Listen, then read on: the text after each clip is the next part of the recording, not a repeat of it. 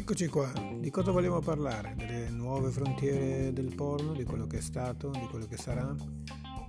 Sarebbe bello riuscire a capire un po' l'evoluzione del porno dal 1970 in poi.